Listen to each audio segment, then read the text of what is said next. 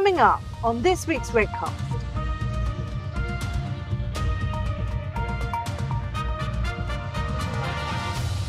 The world is moving on very, very quickly, and banks better keep up. You can no longer do business simply via a fixed phone line. Uh, clients want to do business using tools such as WhatsApp.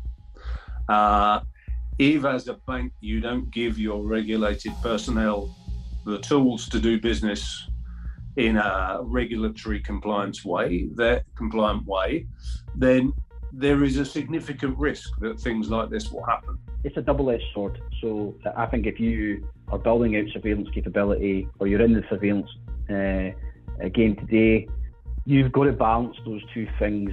Um, increasing complexity, which drives down volume, but also making sure we continue to get the fundamentals right.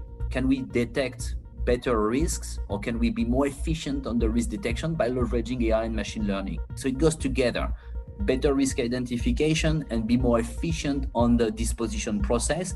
And we can leverage AI and machine learning on both areas. This gets really, really serious. All those people that were named as looking as what WhatsApp's in compliance, you know, they would be out of the industry if we started thinking about applying the accountability frameworks that are in these other jurisdictions. Welcome to Redcast. Redcast. Redcast. Shining a light on challenges and opportunities for digital compliance. Hello, welcome back. Season two, episode 16. I'm PJ DiGiammarino, CEO and founder of JWG.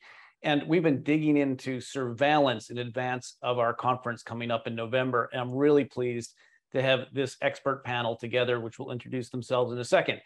I would like to give you a quick intro and, and perspective over the past decade or so, um, but let's start from the 27th of September, because that's when 16 firms got nearly $2 billion in fines for uh, record keeping failures in relation to how they were using their communication tools like WhatsApp. Um, the, the CFTC has declared the uh, evasive communications practices of the past to be over. Uh, but this stands really in, in stark contrast to the FCA's Market Watch 69 earlier this year that talked about failings in policies and procedural gaps and, and the scope of market conduct and how it was being considered in some of the largest firms. And this is not a new problem, right? Firms have been struggling with their e-comms voice and trade data surveillance for years. The pandemic really forced a lot of those issues front and center and you know, despite all the analogies we can make to Minority Report, we don't yet have a, have a reference technology stack in this decade that really stands up to scrutiny. Um, management teams are, are, been struggling with what we've described as a three-legged stool of surveillance policy. You know, we have to let people make money. Generating alpha in the market is really what firms are all about. Uh, we have to control conduct risk, and we need to make sure the employees' well-being is taken care of. And, and that all puts a very uh, difficult spin on what exactly you're doing to watch everything within the firm and how do you deploy your AI and how do you look at the data privacy and frankly what's the what's the culture and environment like for those that are working here in the in this industry. So in our view, either firms or regulators somehow have to get more detailed in how they're thinking about solving these problems if we're going to declare this era of evasive practices to be over. Um, because I think we need a more sensible conversation than that. And what I'm really looking forward to in the run up to our conference is figuring out what the agenda should be for next year. So without further ado, let me introduce, uh, I'll ask our panelists to introduce themselves. Paul, can you please go first? Yeah, hi PJ. Hello there. Uh, Paul Crillo Phillips. I'm responsible for uh, surveillance globally at SocGen. Thank you, Richard. Thanks, PJ. Richard Bain. I'm responsible for compliance at Global Link at State Street, which is a suite of trading platforms. Thank you, and Jerome. Hi, good morning, good afternoon. My name is Jerome Lambert. Um, I'm with NICE Actimize, and I look after the, the financial market uh, solutions for NICE Actimize in the, in the region. I'm based in London. Excellent. Well, thank you guys for all taking the time today. First question is what do good surveillance policies really look like today? And Richard, you're no stranger to Redcast. You've been on a couple times before, spoken about things like the the FMSB and the standards in this space and where things are going. What, what, what's your perspective going into next year? Well, I think if I look at you know most of the, uh, the feedback that's coming from regulators, whether it be um, through the way of guidance, Market Watch, 69 that you make reference to, um, or even enforcement, uh, as we see recently with Citigroup. Um, I think what that tells me, PJ, is that where most firms are tripping themselves up is actually around the fundamentals of their surveillance and their compliance programs. Um, and for me, it's really about uh, what I describe as sort of the, the, the, four pillars of compliance, and that is risk identification, risk assessment, risk monitoring, um, and risk reporting. And just to touch on a couple of those, so when we talk about risk identification, really, really critical firms are focused on that risk identification process that targets the specific products, the services, and the types of business operations that they're involved in. Um, no one size fits all in that respect, and so it's really important that firms are prepared to get to the meat on the bone. Um, in terms of risk monitoring, um, actually, it's, it's really about monitoring the behaviours of risk that are inherent within your business, but also the performance of your surveillance capability in terms of its calibration um, and making sure that you're adjusting that uh, as the, the, environment around you evolves. Um, and thirdly, I think what's really, really important, all of this has to be driven by um, uh, a risk assessment um, and an effective risk assessment. And if you're finding that the risk assessment that you're executing at a firm level is not driving changes to your surveillance program or your control frameworks, then that probably indicates there's a disconnect between the assessment, the quality of that, and actually the, the, the surveillance uh, and control framework that you have in place. That should evolve based on the risk assessment outcomes. So um, for me, it's again about getting back to the fundamentals. And, and, what I would also say is, you're right, PJ, there's some really good guidance out there from ESMA, uh, from the Financial Market Standards Board, who did a, a really impressive behavioural cluster analysis in 2018 and in 2022. Like, there's a lot of resources out there to help compliance and surveillance professionals in this space. Um, it's probably being underutilised, and so I would encourage stakeholders to look at that and to, to use that to influence their, um, their, their compliance programs. So, so the, the the tools are out there. There's some common discussion about what good looks like, but it's the translation of that into the policy for the individuals within the firms that's the challenge? Absolutely yeah i think that's true. Um, i think it's also true that policies probably don't go far enough in their own right. I mean if we look at some of the fines from the cftc uh, recently one of the kind of key observations that i took from that was that many of the people who were using whatsapp or failing to meet those internal policy requirements were the senior managers of the firm now, the senior managers of the firm are not getting the tone from the top and the messaging right, then the use of those applications can become more pervasive throughout um, throughout the organisation. So, yes, I mean, I think there are a lot of frameworks around how we can improve e-comms, voice, and trade surveillance. Um, but also, if I could go back to again from fundamentals, tone from the top is one that's you know we'll, we'll all be familiar with within financial services, um, and making sure that we get that right and and we're communicating effectively not just what the policy position is, um, but that we are communicating why that policy position exists, what's the what's the intent behind it, and that you know senior managers are really showing to be living and uh, embodiment of those policy requirements. Paul, how do you come at this? I mean, you've had a great experience. We're now at a giant French bank, but you were a giant UK bank before that. I mean, there are lots of cultural issues, and but what are what are the differences that you you perceive right now for these uh, surveillance policies? Uh, yeah, culture is. I mean, look, culture is a, an aspect for every compliance conversation you you want to have, and, it, and it's it's one here too. I mean, I I think you know what the the current US scenario points to is the fact that the, the world is moving on very, very quickly and banks better keep up.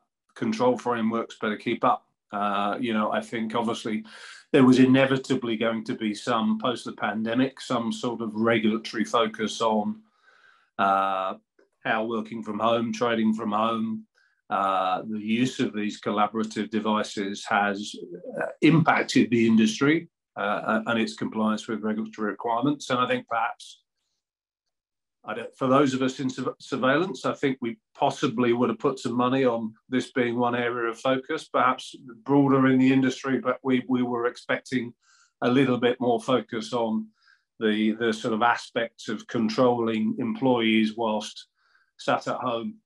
Um, but I think, uh, as I say, I think what I really see in respect of these fines and what I really see as being uh, the responsibility of banks and, and, definitely the messaging we've been giving internally is look, you, you, know, the world has moved on. You can no longer do business simply via a fixed phone line. Uh, clients want to do business using tools such as WhatsApp. Uh, if, as a bank, you don't give your regulated personnel the tools to do business in a regulatory compliance way, that compliant way, then there is a significant risk that things like this will happen. So I, I think there there are two aspects. There's definitely the cultural aspect, um, but there there comes a point I think where that the the the business uh, and commercial aspects uh, outweigh the cultural aspects. Whereby if your clients want to do business in a certain way, um, and uh, your business is being forced to obviously push to make money for the bank, inevitably there is a huge tension there. Um, and, uh, you know, I'm perhaps giving people the benefit of the doubt in this instance, and I think there were perhaps some individuals at BAML that should not be given the, the benefit of the doubt uh, from, from reading the notice. Um, but uh, yeah, I, I think inevit- this was an inevitability that this was going to happen, an inevitability that these breaches were going to take place. And I think, again, uh, a key aspect for me to come out of these US fines is that policies are one thing. You have to have your policies, you have to have your fundamentals in place, as Richard was saying, but that's not enough. It doesn't meet regulatory expectations. You cannot simply trust individuals to do the right thing and trust the world not to change. We have to be constantly evolving, and our technology solutions and our controls around those solutions need to maintain pace with the commercial environment. Well, is it maintain pace or is it leapfrog to another generation? And I guess that's that's what I'm trying to get mm-hmm. clear in my own head because there seems to be a regulatory expectations that the okay the firms either stop this entirely or put the kind of tooling in but there's a, a, sort of a muddled understanding even amongst the compliance staff that were called out in those notices for using this these platforms they shouldn't have been mm-hmm. using so well i think look i mean I, again i'm going to give a, a, slightly idealistic point of view uh, and i'm going to give the regulators the benefit of the doubt which i'd probably I'd probably be sacked as a result of, uh, of, of, doing so but um, um, but look i mean generally regulators uh, if you have highlighted a risk, if you have a clear and obvious plan of action in place by which you're going to deal with that risk, generally regulators are happy with that. Yeah, occasionally there, you, there, there will be some sort of punishment, comparatively minor punishment, because um, uh, yeah, the issue arose in the first place, the gap arose in the first place. But generally, if you've proactively identified, made plans to remediate, you're in a good place in the regulators' books. I think here the problem is, as Richard has said, fundamental cultural problem. And as we know in the US, the supervisory framework is a key sort of regulatory tool that clearly broke down in this respect. Um, and um, yeah, I think just the simple fact that yes, the world has moved on, but firms have failed to invest in the tools required to continue doing business and had limited plans to do so. Uh, and now, again, the argument on the other side is that actually, up until very recently, the technology uh, to capture some of the communications via some of these devices hasn't existed. It does now. Um, so, you know, lots of lots of nuances in in my very simplistic uh, viewpoint that, that I haven't brought out. But I think, you, you know, the, the key is when you identify an issue as compliance, as an organization, deal with it. don't don't push it under the carpet. Don't expect it never to uh, to come back and bite you because ultimately it always will in the end. Especially will if you're if you're sat in the US. Yeah. So Jerome, obviously, we're from where you sit. You see lots of different perspectives. What, how does how does the, uh, the, the this current view square with what you're hearing from the market? Yeah, sure. We, we sorry, we yeah we talked about uh, you know uh, that policies are, are not enough, uh, Paul. And I guess you're you're right. Very very very quickly, we need to plug technology uh, around the, these policies in order to deliver maybe the the outcome that uh, the regulatory bodies are expecting. The if we if we just step back a little bit, you know, the um, the recent um, guidelines that we've seen, so Market Watch 69, or maybe also the the consumer duty. This is very specific to the FCA, but I guess the common thread across these um, these uh, two uh, recent uh, uh, guidelines or newsletters, depending on how we want to call them, it is about bringing more um, more transparency uh, through the trade process or the advisory process and also deliver better risk identification. And these are two key areas for us as a technology provider. How can we bring more transparency and how can we better identify risks? Because if we look at the market watch 69, it is all about, you know, um, improving the ability to detect market abuse, uh, the ability to better um, you know, to augment your detection capabilities by having better calibration across asset classes. So it's very technical.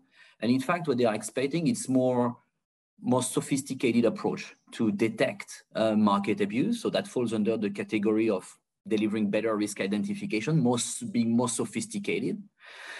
And, um, and if you if we look at the um, the consumer duty, because we start having more and more inquiries from our clients on how they can um, deliver, you know, the or comply with the uh, the upcoming consumer duty guidelines.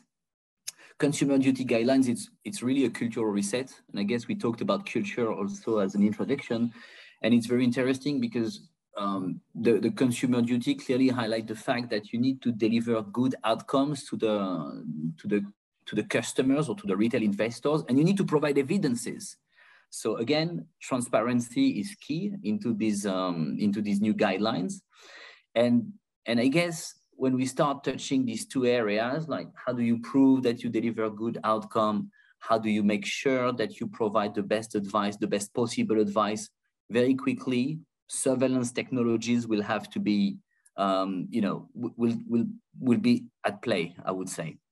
So, and we've seen more and more inquiries about bringing these data points together. So the communication data where advisory take place, the transaction data where of course um, trading take place and bringing them together in order to detect um, and identify risk, true risk or risky situations uh, above and beyond the traditional approach.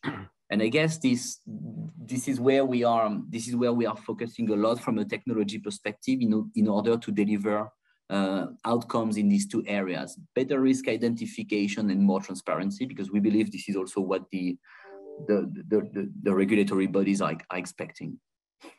Well, they they are and they aren't, right? There's this three-legged stool where they're not lined up. So completely agree that for culture and accountability and you know and generation of alpha in the market, yeah, that all makes sense. But what about the employee? You know, what what what about when I leave work and I, you know I, I don't want to be surveilled anymore, or you know I'm doing something in my lunch hour? What, what, what where is that in the conversation? And and can we can these new platforms really protect the employee equation? Oh, it's true that we see uh, we see different requirements depending on the jurisdictions where we are operating. Uh, so uh, in uh, you know in EMEA, the you know the, um, the, the, the, the we have countries like Germany, maybe, or Switzerland, where they, they look after, you know, the protection of the employee in a slightly different way. But above and ab above all, I guess, uh, the as soon as there are some, um, you know, transactions happening through communication channels, uh, it belongs to the bank because potentially it, car it carries risks. So when you leave as an employee, if there is an investigation which is involving some of the transactions that you've done over the past, I don't know, two, three, five, or seven years, the data will be there. The data needs to be uh, retrieved. Uh, the data can be must be searchable because most likely you may have to hand over in case of uh, investigation you may have to hand over this data to the regulator so we there, there is always this conflict between you know the uh, the freedom of the employee to um, you know to to use communication channels for personal i mean they are discussing about you know personal topics and the need for the bank to to monitor these channels and these employees. And and we see that these conflicts are really dependent on the the, the local countries or the local jurisdictions that we are operating on. This is what we've seen at least yeah so, so Paul, let's come back to you on that because you, you, you have a very global remit. What what what what's your perspective on on how that feeds through the, the, the these differences feed through into the challenges for next year? Well, I was I was going to comment on on that point first of all. I mean, I think there's there's a couple of points there. I mean, absolutely, we do face fundamental jurisdictional differences in terms of what you can and can't surveil and how you how you should and shouldn't surveil. I think. Um, notwithstanding specific jurisdictional regulation, there is kind of the overarching ethical question of uh, uh, uh, of what is good surveillance, what is too much, uh, when are you impinging upon employees' private lives. You know, I think there are some relatively simplistic solutions out there, right? But but they are solutions that have been eroded to some extent because we've all been trying as an industry to save costs. Yeah. Um, uh, you know, I still remember a day when we had two phones. One was a business phone and one was a personal phone. Yeah. Uh, we've we've gone towards B, BYOD, bring your own device. We've gone towards a single phone, and that's easier on the, the jacket pocket, the cut of the suit. But it inevitably starts to bring us uh, bring private communications closer to business communications, which you know from from an employee angle is perhaps not where we want to be, and from a privacy angle is not where we want to be. So I think again, uh, there are technology solutions out there to solve some of these problems. We need to, as an industry, invest in them, uh, and sometimes the old ways might be might be the better way to to preserve privacy. Um, but in terms of the, the the challenges for next year, look, I mean, in the com space, I, I, think it's been a constant challenge for the past few years, right? I mean, it's it's a space that's evolved very, very quickly. Um, I think there is, uh, unlike the trade space where most banks are fairly well, have relatively mature uh, technology-driven surveillance processes. It's a more fragmented market on the com side. Uh, I think there are some banks still struggling with voice, um, uh, translation, etc., etc. That's still a challenge. And on top of that, you layer, yes, all of these collaborative devices, the, the fact that we are having meetings such as this one on the likes of Zoom, Microsoft Teams, etc., etc. The integration of those devices uh, into surveillance frameworks, data into surveillance frameworks, uh, will continue to be a challenge. It's that that concept of keeping up, number one, and the concept number concept number two that, that we are utilizing for business communication tools that were never really meant to be operating in a regulatory environment. And uh, you know, I think there is some industry movement growing now in terms of some of the larger vendors, which will remain nameless at this point, uh, that, really some of these tools need to become, uh, it needs to become a lot easier to make these tools compliant in the record keeping and surveillance sense. So, so that will continue to be a challenge. Um, uh, as will privacy. Yeah, uh, and uh, I mean, I think uh, in terms of uh, the way that is developing in Europe, uh, without going into too much detail, I think we we are entering into uh, a year of some very interesting discussions around how we should share data cross border, um, and we have some perhaps entirely impractical rules and regulations coming our way that we will we will have to deal with. Yeah, yeah, and that data collection is, is has always been a, a giant bugbear in, in, this space. Richard, one other bugbear has always been the processing of that data, and and I know that you, you've spoken about this in the past, but what about AI? Because we, we now have separate rules coming in saying, you know, what, what, what are all the, the, the good characteristics of AI and how do we know we can control that? Because you can't do this stuff without natural language processing and machine learning, right? Yeah, I mean, I've always taken a relatively conservative view on on, on that, and, and let me explain a little bit how, how I've got there. Right, so I read a, a, a global industry survey earlier this year, um, and there's about 170 compliance and surveillance professionals that responded to it, or 170 firms rather. 75% of those were either implementing or had fully implemented AI and machine learning into their surveillance technology. Now, I understand the need to do that to come to the, one of the legs on the on the stool. Right, it's about alpha. Most of these, most tier one firms are spending in excess of 50 million a year on their their overall surveillance capability. Right, and there's a, a high degree. Paul will probably know this, right? There's a level of pressure to concentrate and reduce costs there if we can. Um, and uh, certainly there's a real lack of appetite to increase surveillance spend. Um, so we're trying to do more with either a maintained or, or, or lower budget. And surveillance operations, whilst technology has come on leaps and bounds, they're still largely volume factories in terms of their focus on getting through volume rather than high quality alerts.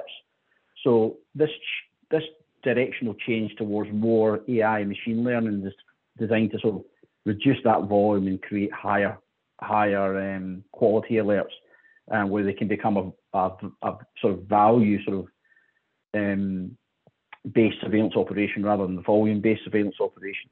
Now, one of the challenges I see with that is, and again, it comes back to the fundamentals. If you've got all of these surveillance, uh, you know, complex surveillance capabilities in place, like AI, machine learning, if you're not, you know, got strict model risk management uh, parameters around, uh, uh, controls around how you monitor those parameters, how you adjust and maintain those parameters. If you're not doing the fundamentals that I spoke about earlier, because you're spending an awful lot of time on the, on that complexity and, and the requirements to maintain that complexity, that's what's going to trip you up, right? You know, I don't see anything in the regulatory space where the regulators came in and said, "You've got AI, machine learning, and that's great," you know, and here's a big tick for that. What they've come in and said, you you you focus so much on that you're not getting the fundamentals right. So that's where we're going to find fault in your program. Now, um, it's a double-edged sword. So I think if you are building out surveillance capability or you're in the surveillance uh, game today, you've got to balance those two things.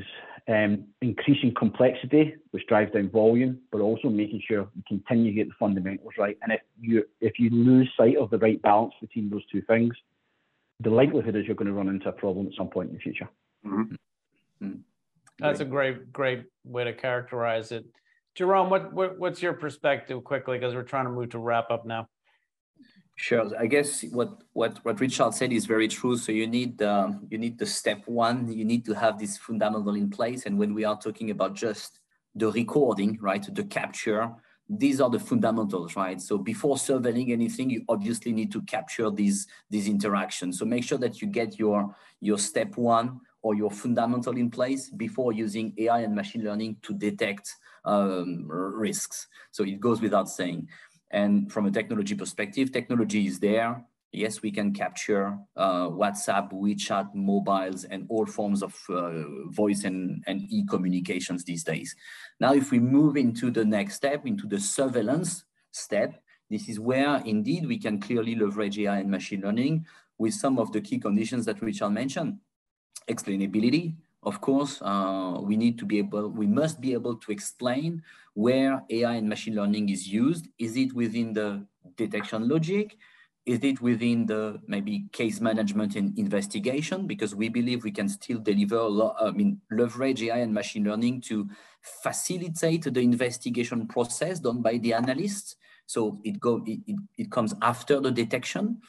And of course, the detection itself, can we detect better risks or can we be more efficient on the risk detection by leveraging AI and machine learning?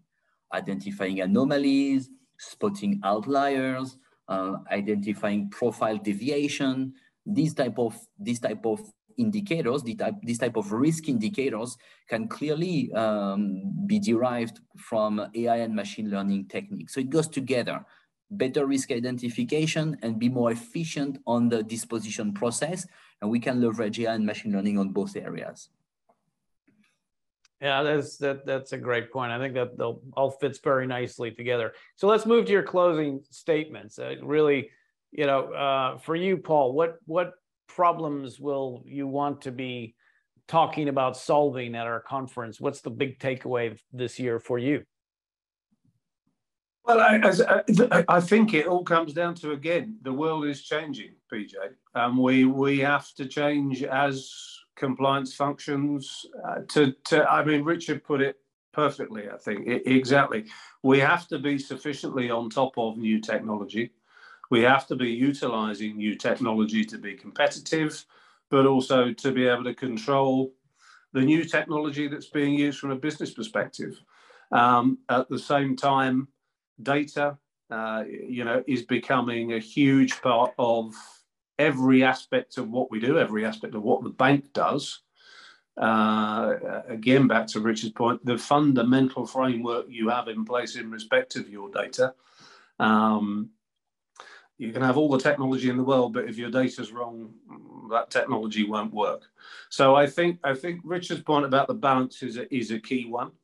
Um, and I think, yeah, looking at how the world is going to change and we are going to change with it, um, and looking at some of the data issues uh, that need to still be resolved uh, as an industry are probably two of the main areas we'll we'll focus on. Fantastic, thank you, Richard. Yeah, well, PJ, I met with a, a, a prominent US regulator recently uh, on this topic, uh, and they said to me, your surveillance capability needs to be able to look round corners. And my interpretation of that is we have to think about how we integrate across the broader financial crimes surveillance infrastructure. I speak to colleagues in AML and sanctions and market surveillance, and they're all faced with the same challenges. Right? They're not unique to any one of those pillars, but rarely are those pillars integrated from a technology and from an infrastructure standpoint, which means you can't actually have a you know horizontal look across risk. And we definitely see intersects between, say, money laundering uh, and capital markets and market abuse, for instance. So it makes sense for us to do that. I think if you're the head of surveillance today and you, you want to make your board happy going forward, um, one way that you're going to be able to drive down cost and create optimization within the surveillance program and, and sort of tick an alpha box, if you like, is through that integration, you'll reduce cost and complexity. Um, and what you'll also do is you'll improve capability and a shared capability across the different financial crimes compliance um, capabilities. So I think that's a, a trajectory that many firms haven't taken, and I, and I would encourage firms to think think more deeply about that. Fantastic point. Thank you. And last but not least, Jerome. Sure. I guess for for us next year, I mean, as a as a technology provider, of course, we we want to keep, you know, um, uh, helping our clients in this uh, in this journey, right? So delivering the right building blocks from from the capture of the communication up to the surveillance of the communications and the transactions. Um, and also we, we keep innovating. And I guess what you've just mentioned, Richard, uh, about these, these new uh, risk areas that are now uh, important for you, like mixing or the intersection between your, your trading business and your AML requirements. So this is also an area where where we, we see more and more tractions and leveraging as a, again as a technology provider leveraging our AML capabilities together with our trade surveillance capabilities in order to detect these new risks, AML in capital market, and we know already the, the risk typologies that we need to that we need to deliver. So it's also an area for us which is important for next year. So innovating to deliver more and more risk coverage, and you know, and keep working with our with our clients to deliver this end-to-end uh, uh, journey from recording to surveillance.